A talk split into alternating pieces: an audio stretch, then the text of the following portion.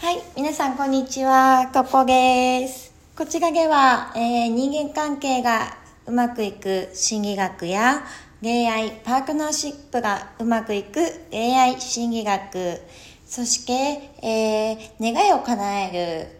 引き寄せの法則やスピリチュアルなお話についてしています。皆さん、今日で最後の日っていうトークをですね、あの、前回も撮ったんですけど、それに引き続き、今日はちょっと、あの、できる限り多めに音声をですね、上げていこうかなと思ってお話しします。まず今年1年、お疲れ様です。皆さんはどういう1年だったんでしょうかね私はちょっと前回のやつでお話ししたようにちょっと恋愛とかパートナーシップ人間関係について深く見直す1年となりました。はい。でなんかやっぱねここ今私が今年30歳すごい気のいい筋。30歳になったんですけど、30歳に私が、なんかどういう30歳になるんかなってずっと考えてたんですけど、私の中で考えてた30歳と、うーん、そうですね。でもいい30歳になったと思うんですよ。自分は。うん。なんかあの、本校、本校学科というか、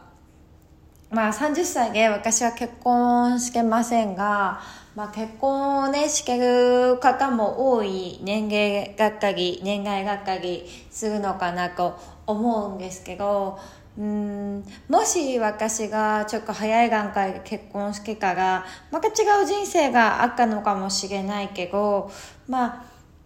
今のね逆に結婚してない状態の私でいかがこそ得てるものがすごいたくさんあってでもともと北海道出身で北海道で生まれも育ちも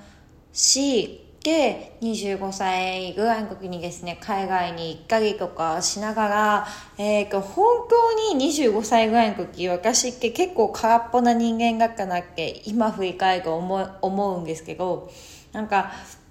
自分のなんかを空っぽって頭が悪いとかいいとかそういう話じゃなくって自分の考えとか自分の生き方とかあのちゃんと考えてる人間では本当になかったんですよね。でもしあの時にまかり間違って、まあ、結婚してってなってから私は結構人生自分の人生としては違ったなって思うんですよね。で今結婚をせずやっぱ一人でいてで猫と暮らしていくんですけど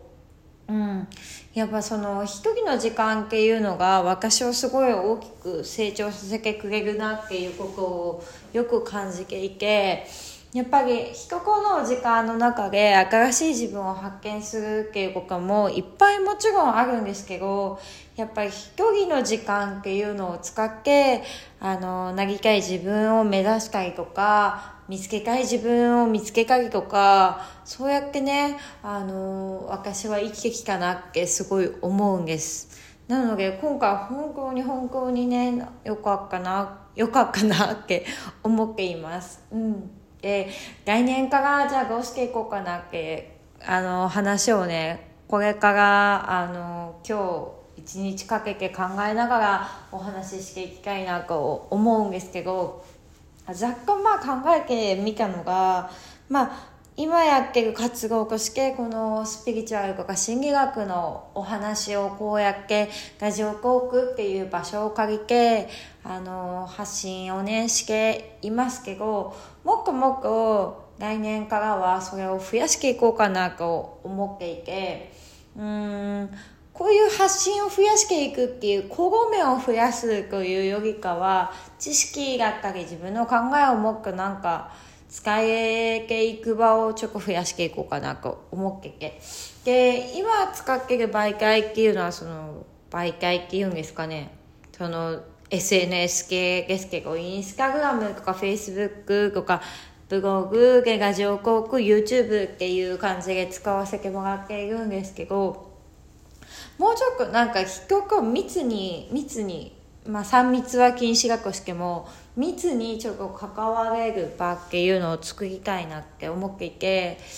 うん今結構自分的には結構一方的な発信なんですよね。そのフィードバックがないというか皆さんから何かお便りとかいただいてますしすごいありがたいんですけどもっとなんかその場で開業というかその場で何かがねあのお返しできるようななんか知りたいことをお伝えできる場を作れかなって思っていたりするんです。なんであのちょっと予告となりますが後ほどになるかな今日多分できるか明日になるかちょっとまだ今のところ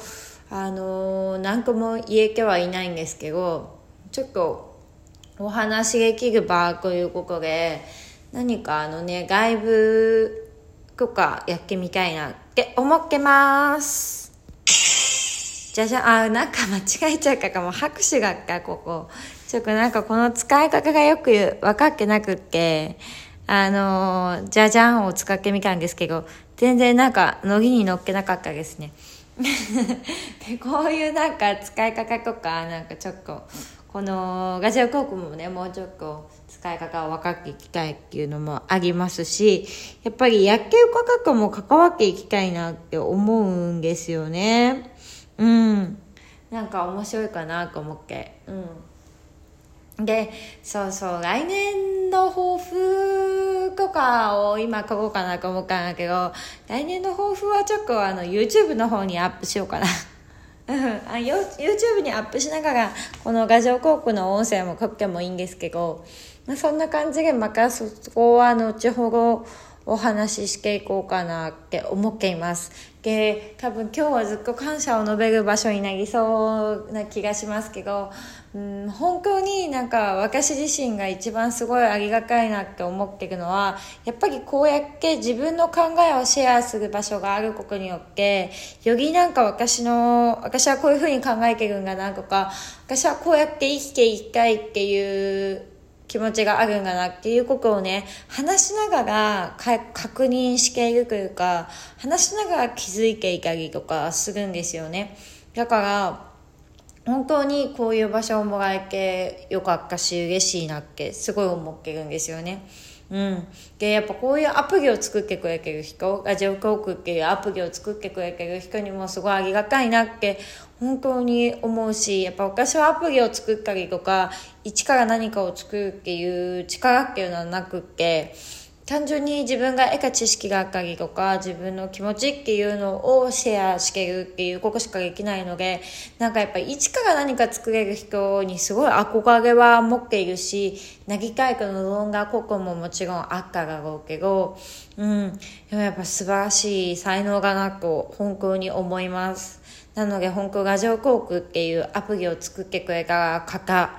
えー、運営をしていく方、そして今聞いてもらっている皆さんに本当ありがたいなと思って感謝を言いたいなと思います。本当にいつもいつも聞いていただきありがとうございます。すごい私の成長をね、見守ってくれていらっしゃるのはやっぱ皆さんなので、